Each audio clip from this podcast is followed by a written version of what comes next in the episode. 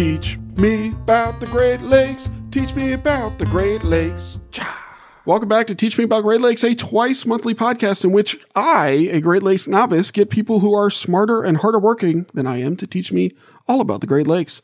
My name is Stuart Carlton, and I work with Illinois Indiana Sea Grant, and I'm joined this week by my good friend Carolyn Foley. Hello, Carolyn. How are you? Hello, Stuart. I am doing pretty okay, thank you. Um, how are you doing today? I'm also pretty okay. Pretty okay to mostly okay to maybe somewhat okay. Yeah. Yeah, one of one of our coworkers and I had a conversation earlier today about how if you ask a certain group of people, um, you know, if if you say how's it going and they respond with, well, you know, I'm here, that actually means like much much worse than what it's. so I'm not here. I'm maybe three steps above. That. You're three so. steps above here. That's good. Uh, presence is important. It is, but uh, no, I used to. I used to always be honest when people ask me that because let's be, you know, things are usually not that great. Uh, you know, it's all in a downward spiral towards the end here, uh, and so then I used to be well for always. Oh, what's up? Not much. You know, but then I, I, was honest for a long time, and then I learned you really can't be honest uh, to that question. So you have to be three steps above honest, I guess, uh, in your case. exactly. Yes. Anyway, uh, we speaking with today? We're going to speak today with Maria Dittrich, who's a professor at uh, the University of Toronto. She and a whole bunch of co-authors wrote a paper on like uh, uh, great or large lake, not Great Lakes, although there are Great Lakes in there. Uh, large lake degradation um, kind of globally, and they looked at some of what's going on and set up a framework for uh, thinking and worrying about that. And so, since one of the main things we love to do is stress about environmental problems on this podcast, we're going to go ahead and do that. So let's. Uh, the good news is she is a researcher. So let's go ahead and hit the researcher feature theme, and then we'll talk with Maria.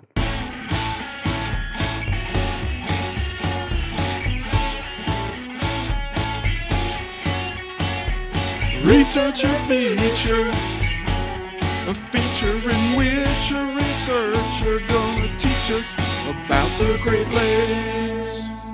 Our guest today is Dr. Maria Dittrich. She's an associate professor of biogeochemistry in the Department of Physical and Environmental Sciences and the Department of Earth Sciences at the University of Toronto. Maria, how are you today? Great, thank you. Uh, thank you so much for coming on. We appreciate you uh, joining us to talk about this interesting work that you do. So, first of all, let's start with a real big picture. What is a, a biochemist exactly? What is it that you do? It's actually biogeochemistry, oh, and it? you can imagine that I'm interested in any interaction and understanding interaction between life and our earth. So uh, for example if we're looking into the lake we, we want to understand cycling of any element for example nutrients. And if we take phosphorus this cycle can be driven by many chemical reactions. But for many cases the reaction will be triggered by organisms even by microorganisms. So, uh, one very, very simple example we're looking at the processes at the bottom of the lake. Right. Of course, it's a lot of mud and it's nice to play with, but you can imagine a lot of microorganisms working there and doing their job to release our phosphorus or nutrients. So, to work on this, we are talking about the subject of biogeochemistry. We need biology. We're also interested in the geological background, but we also need chemistry because it's uh, a lot of chemistry going sure. on. So I'm biogeochemist. So that must give you like a it. yeah, that must give you like a really interesting perspective on uh, you know what exactly it is that drives all of the stuff happening in the Great Lakes. Um, that that is interesting. And so, uh, one of the reasons we invited you on today is that you recently, with a bunch of colleagues, a whole bunch of colleagues, uh, published a paper called I'm going to get the title right. Scientists Warning to Humanity Rapid Degradation of the World's Large Lakes. And so I saw this paper and I was a little bit concerned, I'll be honest, because um, uh, I don't like it when scientists are warning me. But uh, let's let's sort of think about that. What is a large lake, sort of in the way that you're talking about it, and why are they important? I actually like your reaction. You should be actually concerned. And uh, uh, this paper is um, that is the main task of this paper. We want to warn uh, humanity about uh, large lakes. What is a large lakes? That was our first point of discussion. The first definition was actually in 1982, and the large lakes were defined by any inland waters greater than 500 square kilometers. In our paper, we selected and uh, consider all the lake which are larger than 100 kilometers square. Okay. So smaller large lakes than the original definition. Yes. Was, yes. Did was that just uh, you had to pick a point, or what? Um, how did you arrive at 100 uh, square kilometers, right, in, in surface area? Yes, because we were looking into the main or impact of this lake and also the geographical distribution. If we look on all the lakes we selected, they actually account for almost 90% uh, of the total surface area and volume of the world's lakes. So Really? you can imagine they are really crucial. They are really important.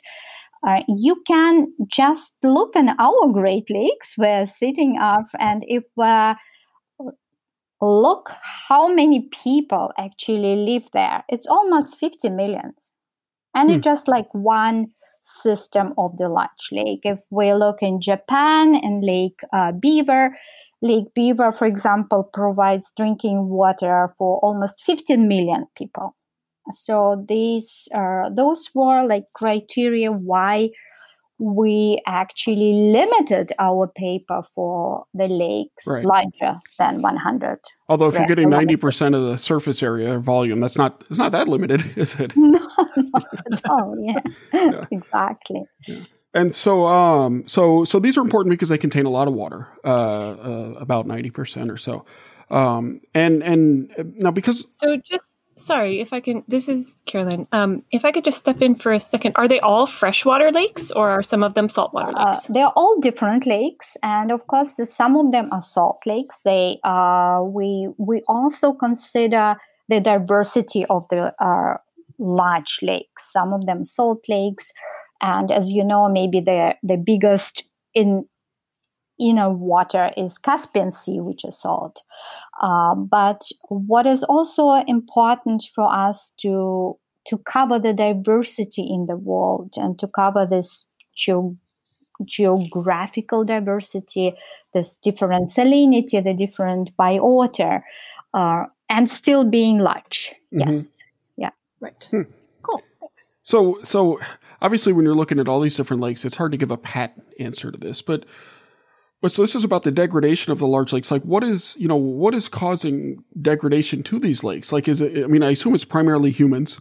Um, but but what are the types of degradations that you're seeing or uh, that you're concerned about? I guess.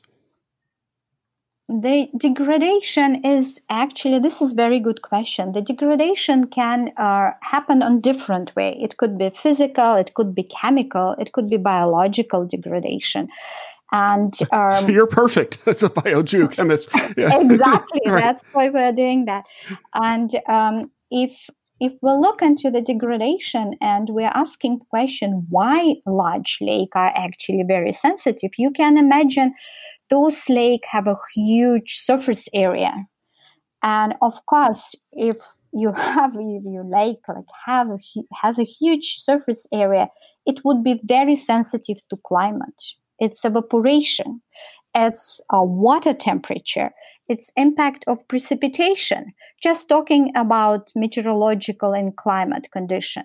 Mhm. But we talk about huge population and ecological services as a habitat for us or for people. So we have a huge population. So the other source of degradation is anthropogenic impact. Mhm. Of course, we're changing land use. Of course, we're using the water for our purposes. And this is all impacting these huge lakes. And this results in degradation. Yeah. So, so that's something I didn't expect. But the actual surface area makes the lake more vulnerable to climate stressors in some ways. Is that because it interacts with the air more? I suppose is what it is. Of course, just huh. imagine. Uh, in it has been shown, even it's like there is some discussion about that. That larger lake, like Lake Superior, Lake Michigan, they're actually changing their temperature rapidly than a small lake, like Lake mm. Erie. And if you imagine Lake Superior, which has been under ice cover for longer period of time, as it is now, it will impact the whole food chain. The, the lake is not as long under the ice cover. Okay. It means it will be easily uh, warming up in in the spring. It will be earlier. It's dangerous for cold species. Yeah. Very treacherous cold species like fish cold species. Maybe they cannot survive. It will be also impacting algae and so on because it's a huge surface area and it's impacting. If you look on the other side to Lake Erie, the water temperature has not been changed as fast as in the Lake Superior and Lake Michigan. And that, that's at least partially because of the surface area difference. Exactly. Huh. That's totally exactly. counterintuitive. Uh, because you think it has, you know, the larger volume of water would provide like ballast, uh, but I, I guess not. Huh so we're looking at you know the degradations of course the, it's anthropogenic it's climate which is anthropogenic of course um, and it's uh, changing in inputs. And so that leads me to this idea that your paper is called a warning though. So can you explain to us why you decided like oh we're going to have a, a, warning to humanity? And it looked like there's a you said this is the second warning and there's a framework. Like can you talk a little bit about the warning and the framework and how that how we can think about the lakes i guess as a result of that there is actually a long history of scientists warning. I think it started uh, even in 90s. The scientists started warning to humanity in different aspects, which is um, mm. kind of trying to, to find a dialogue between our, our society and scientists. And our paper... They forgot to warn me. Whoops. I'll have to look into it. and our, our paper as the main um, target was to provide a framework that we can actually access all the dangers of of their degrading of the large lakes. What we actually thinking all oh, the large lakes are actually healthy looks beautiful and uh, it, it's not as as bad as small.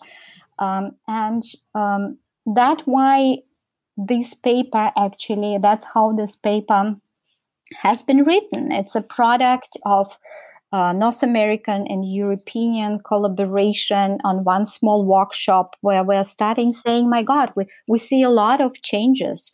And what is uh, great in the Great Lakes, there is a long history of monitoring, very long history of monitoring. So our research based on solid data so yeah. we can actually provide a long history and we can see indeed uh, there is a huge uh, degradation we can look into the long sediment cores the archives of history the archives of history of land use changes of environmental pollution and and we can actually combine this with the water quality data.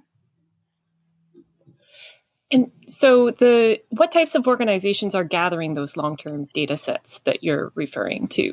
Um, are there particular organizations that you rely uh, on? There are several organizations and we actually there is in the paper so we we we can't count them all them the great lake uh, observatories. For example for north american lakes uh, there is environment canada their organization in the states uh, it's NOAA. So it's it's very very very long uh, list of different organizations. Uh, there are a lot of organization in Europe. So you you saw um, data on European lakes. The data goes back to 1920s and even 1800 something in Switzerland. Wow. Um, uh, so yeah, yeah, there there are many. Thanks God, and many organization which can uh, governmental and uh, governmental organization mainly who can provide the data. So it is typically, a, um, even in other parts of the world, it's typically a government organization that maintains this long term exactly. exactly. Yeah, that is really important. Cool. So I had one other question um, about the, in terms of the the the, um, the degradation that you've been talking about um, through the paper. Are there a couple that were sort of consistent across the entire world rather than localized? Like, what are the the threats that are kind of consistent everywhere, or are there none that are consistent everywhere? This is very good question. So, uh, we will look into the different, and that was one of the main points uh, why we were looking in, in, North America and European lakes. And uh, for example, the climate and impact of climate, uh, this the cause of degradation of the lake. It goes through through all the different lakes. Um, eutrophication based on um, increase of nutrients impact and land use. Of course, uh, those are degradation which can be observed in, in lakes in North America and in Europe. Uh, nowadays, uh, we have uh, microplastics, which is a hot topic, and it it goes to Arctic. So we can we can even find it in the Arctic. And just a very recent paper came from um, uh, from University of Toronto, where they were investigating um, microplastic uh, from washing uh, blue jeans, and they found that even in sediments in Arctic. So, like you can hmm. imagine it, and and that is exactly so. What we can do, what we can do, even once we're washing here our blue jeans, and this is very typical micro phasers, so micro. Uh, phaser where you can find them back in Arctic. So uh, it's it's going through. Of course, there is some typical um, typical um, degradation if you have a mining site close to the large lake, or if you if you have uh, different organic contaminants or heavy metals. Yeah, that's what we also have in um, here, for example, in Detroit or Hamilton Harbor. So we have a huge pollution uh, from uh, steel industry. It's very typical. Yeah. So it's just because we have steel industry here in Hamilton Harbor, and we see that in the sediment, a lot of iron. Um, yeah, yeah, that's can be typical and can be globally um, I encourage listeners who are interested in more microplastics. This has actually come up a couple times before. Uh, so why don't you go to teachmeaboutthegreatlakes.com slash one, the number one, to hear our very first episode where we talk with Sarah Zack about microplastics. Or if you want to go to teachmeaboutthegreatlakes.com slash 15, number one five, we speak with Dr. Lorena Rios Mendoza about the chemistry of microplastics. Uh, lots of garbage. Um, so that is an issue that's come up over and over and over again. And I guess I'm not surprised, but I am dismayed to hear you mention it here. But I think it does a really good job of illustrating how, you know, everything we're doing can affect what's happening all over exactly, the place. Like, exactly. We're yeah. all connected. Yeah. Yeah. But it's such a challenge though, because it's it's easy to be like, oh yeah, we have blah blah blah. But I mean, you're talking about industry and jobs, and I'm wearing jeans as we speak. I'm glad to say I wore pants to work this week. Um, but you know, and, and I will wash these sometime in the next several months, and and so it's just it's hard, isn't it? Yeah, yeah, that's uh, you don't know where where you can you, where you can go. It's everywhere. Yeah, yeah. yeah. Well, you make some recommendations in the paper, though, about um, things that people can try to do to help with the degradation. Um, do you mind talking a little bit about some of those? And and I know you mentioned that this list isn't exhaustive, but the fact that you pulled them together. Oh, also, incidentally, this paper is open access, so we'll leave a link for this one in the um, the show notes for this note as well, Wonderful. so people can have a look. And we're not supposed to advocate, so I'm not going to advocate, so. but uh, open access uh, publishing is awesome. Love it yeah but yeah so but yeah back to the question um, what are some of the recommendations that you make for people who want to help with um, some of the degradation um, of course there is as as we all know in life there is some small steps some middle and some large steps uh, what uh, what we can do um, and if we will start with the small steps, and we were just talking about uh, the microplastic, and I would say the small step, of course, is to use as as less as possible uh, plastic. And um, going further, I would say to, to use as less as possible producing waste. And of course this is kind of more on passive side. On the active side there is a lot of stewardship especially in in Great Lakes area, what I know, we have a lot of community beach cleaning or stewardship uh, to collect the water samples. In, in Lake Ontario, I'm participating uh, in collecting uh, water samples during the massive rain because during the rain we know a lot of erosion happening a lot of pollutants coming in and sometimes monitoring is not working during the um, precipitation event. So just uh, participate there. Uh, of course, active participation in in the uh, decision making and policy making. And uh, the big, big step uh, is mitigation of climate change and uh, looking how we're dealing uh, with uh, energy consumption. What is our carbon footprint? Are we traveling a lot? We're using CO2 so and so on. I think it's a lot what we can do on all their spectra of the as a consumers. Yeah, so it's it's a lot of stuff we can impact and can improve the water quality. Right, right. And I just want to um, double back on a point you just made about how sometimes, because you have these great long term data sets, um, but they are also well organized, well ahead of time that sampling in place X will happen at time Y because we have to go to all of these other places. Um, so having those opportunities if you have a group that can go out like right after a big rain event or um, we've mm-hmm. talked about that in lake michigan too that there are these yeah. huge plumes that come out um, like how can we mobilize like can we use drones or things like that to have a look at what's happening so if community based organizations can yeah that was a huge effort awesome. after hurricane harvey i lived in the galveston bay area for that and uh, mm-hmm. uh, you know one of the big things we did with the galveston bay galveston bay estuary program was organized sampling uh, for for just those reasons to see uh, see how stuff changed there. Yes, yeah. yes, yeah. And then I'd be remiss if I didn't plug also the uh, Cooperative Science and Monitoring Initiative, which is something that Sea Grant and who else? The EPA and uh, oh, Environment, Environment Canada, Canada. Canada. Yes, yeah. are all involved in. Uh, yeah. Yeah. It's uh, Great Lake protection action, remediation plans, and it's a lot of uh, it's a lot of uh, actually grants for uh, so-called area of concerns yep. on both sides for for U.S. and also for for Canada. Yeah. And do they have similar um, similar setups in other parts of the world too on large lakes? Do they have yes, kind of these, yes they um, they have pretty similar. In many cases, large lakes are also like border Oh, right. For example, Lake Geneva is border right. Switzerland and uh, France. Lake Constance, where we have a lot of example in the paper, is a border lake between Germany and Switzerland. Lago Maggiore between Switzerland and Italy.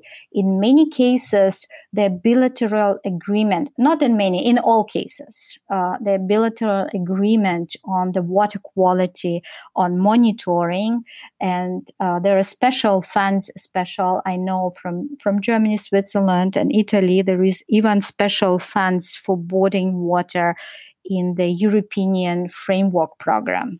Hmm.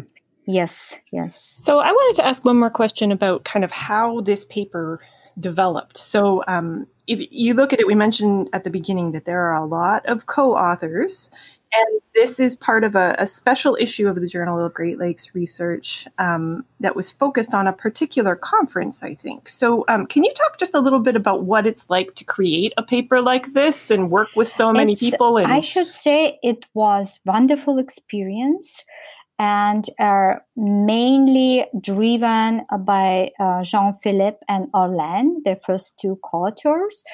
And it was amazing. It was a pretty small first conference between our IAGLR, it's our, our International Association of Great Lakes Research, and um, Large Lakes uh, organization from Europe. It was the first conference and was not so many people around 100 and uh, we were just sitting and asking questions and at one point um, it was a like one session not so many people and one point someone say okay why why we're not coming all together and we'll write one paper? So we have so many uh, data and we're working in so many lakes but we have this in many cases we have similar problem and actually, Jean Philippe and Orlane started this. They divided first, we had a discussion over emails, what would be the topic, and then divided in, in main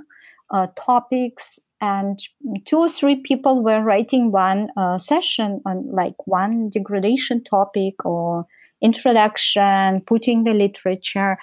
And actually, I was thinking it will be forever, but it was pretty, very, very effective. And uh, it was a great, um, yeah, it was great leadership of uh, Jean Philippe and Orlane that they kind of put us all together and uh, giving us deadline and say okay you have to finish this and each of us uh, two or three i was with a team of two other people and we were uh, writing and discussing our small part, and then we were discussing uh, the big picture and so on. And um, it was several iteration, but it was it was great. Wonderful. yeah. The focusing power of a hard deadline, I think, is yeah. exactly exactly. so it's uh, yeah. yeah but also the value i mean and this is another thing that we've heard a couple times through these podcasts the value of getting the people together in the room to start to think about okay we're all working similarly in other places. How can we work together? This and this is, is a really cool outcome this is amazing because you you you feel this energy you know like you feel the energy and expertise and you you start working with people and uh, it's it's just great experience. Yeah. Yeah that sounds great. Well, Maria, this is really interesting, but that's actually not why we invited you here on Teach Me About the Great Lakes. We invited you here on Teach Me About the Great Lakes to ask you two questions. And the first one is this. If you could choose to have a great donut for breakfast or a great sandwich for lunch, which one would you choose? Ah, that's a hard one. So that's a hard one. So but I I should say I would I would go with a lunch. I would go with a lunch and maybe a couple of nice people. To, yeah. To have this great sandwich. okay, good. So when I'm in Toronto, where do I go to get a great sandwich? Uh, there is I, I live in the beaches, which oh. is uh, which is a great which is great area and uh, there are several several good places and one of my favorite is actually uh, bagel on fire so this is a nice bagels on fire and they like they're doing great job with sandwiches wonderful yeah. well i can't wait to go for a sandwich at bagel on fire uh, great and the uh, second question is is this: We'd like to leave our readers with our readers. We don't actually have any readers. We'd like to leave our listeners um, with one. Well, we do have trans. Let me start this whole deal over. We'd like to leave our listeners with one piece of uh, life advice. You know, something they can take home with them. It can be big or little, serious or silly, uh, whatever. What's one piece of solid life advice that you have? Uh, it, it's hard with a silly one. I have to think a lot. the silly one. the one which I'm thinking is just never give up. And um, yeah, I think that is the, the advice I follow and follow. I think that is the best one. That is really wonderful advice. Well, Maria Dittrich, uh, if people want to find out more about you or your work, where can they go? Uh, the best is my, of course, my uh, homepage, okay. uh, also my Twitter. So I'm posting uh, there all our news and some my my own opinion on what is going on.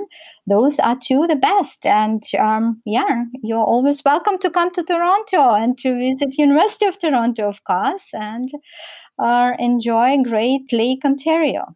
Done and done. Uh, well, we will put links to both of those in the show notes. Uh, and Maria Dittrich, uh, Associate Professor of Biogeochemistry in the University of Toronto, thank you for coming on and teaching us all about the Great Lakes. You're very welcome. It was my great pleasure.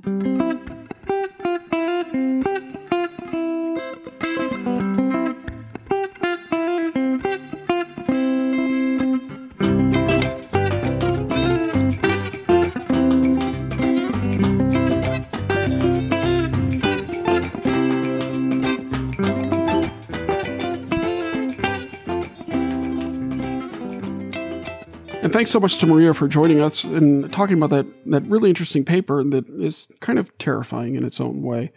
Um, but I, I, think it's really valuable whenever huge groups of scientists can get together and sort of, you know, talk about their collective. I, I, would call it lessons learned. You know, they say it is a warning, and of course there's a warning involved, but it's like this is what we know uh, as a group of scientists who all work on related issues. Right, and the whole thing about science is, you know, the the more you see a certain thing, the more certain you are that it's actually happening, and when you are considering ways to address it, the more times that that those work the more you should do that. No, that's a really good so, point. When we're seeing these patterns, not just in Lake Michigan or not just Lake Michigan, not just the Great Lakes, but across the nation and the globe, uh, that's pretty meaningful. Yeah. Yeah, it's really, really cool. So, right. well, what is one thing that you learned about the Great Lakes today, Carolyn? Um, so I thought it was really interesting that they, you know, by bumping down the surface area size by, you know, 500 kilometers squared to 100 kilometers squared. They managed to capture uh, 90%, yeah. was it, of the all the surface area of the inland lakes said, that are not necessarily all freshwater lakes, but that's pretty amazing. Yeah, she said surface area and volume, um, which I guess and is volume. not inherently surprising, but it's still uh, still notable. I agree. That's uh, it's amazing that so much of our uh, our now she said world's lakes, so I don't know how rivers. We should tune in for some future episode where I ask a lot about that. Uh, but still, so much of our uh, lake uh, um, water is contained in, in really, really kind of large lakes. Uh, that is interesting. And related to that thing, I think I mentioned it a couple times, but that sort of, to me, counterintuitive relationship between surface area and susceptibility to climate change specifically. Um, I thought was was pretty interesting, and that's what's sort of tricky about science and anything is is it's not always obvious, right? Right. Yeah. And and um, that's why it's important to have people who are thinking about it and being objective and yep. trying to figure out what the the answer is. I will say that the one thing that I, I meant to ask that I didn't was she talked about the mud that was lovely. Yeah. And when I started out as a researcher in the Great Lakes, there's this thing called a ponar. It's like a big set of jaws. You can drop down to the bottom and you pull up the sediment. And whatever you're sampling, you sort of sieve it through depending on what you're looking for. Sometimes you want the fine sediment, sometimes you want the invertebrates, which you can guess which one I was going for. But one time we pulled up this mud and uh, the field crew that I was on, we were like, man, this looks fantastic. And one person said, we should just give ourselves a facial with it. Oh, no. So I like grabbed a full handful and like rubbed it all over my face. And, you know, thinking back, what I, I was young, that was my first field job. There's a chance that maybe I should not have rubbed that all, all over my face, but, you know. You should have at least done the, the biogeochemical sampling first and found out how safe. Exactly, exactly. You Should have run the samples before deciding yep, yep, to yep, do that, or perhaps autoclave them or something. But yeah, anyway. well, just autoclave your face afterwards, and uh, that's like young okay. scientist insults. No, autoclave your face. Uh, anyway, great. Well, uh, where should people go if they want to find out more about Sea Grant, Carolyn? In case I don't remember the social media stuff. Um, well, they can visit our website, iiseagrant.org, or we are on Twitter, Twitter. Facebook, Instagram, Facebook. and Instagram. YouTube. Um, and uh, I believe all of those are I L I N S E A G R A N T. I L I N Sea Grant for Illinois, Indiana Sea Grant. And you can find more of our podcast at teachmeaboutthegreatlakes.com or follow it on the uh, Twitter feed, which I'm going to successfully tell you right now is uh, twitter.com slash teach great lakes. Well, thank you so much for joining us, everybody. We'll see you again on the first and Monday of every month, the third Monday of most months. And uh, in the meantime, keep great in those lakes. Somewhere's the outro. There it is.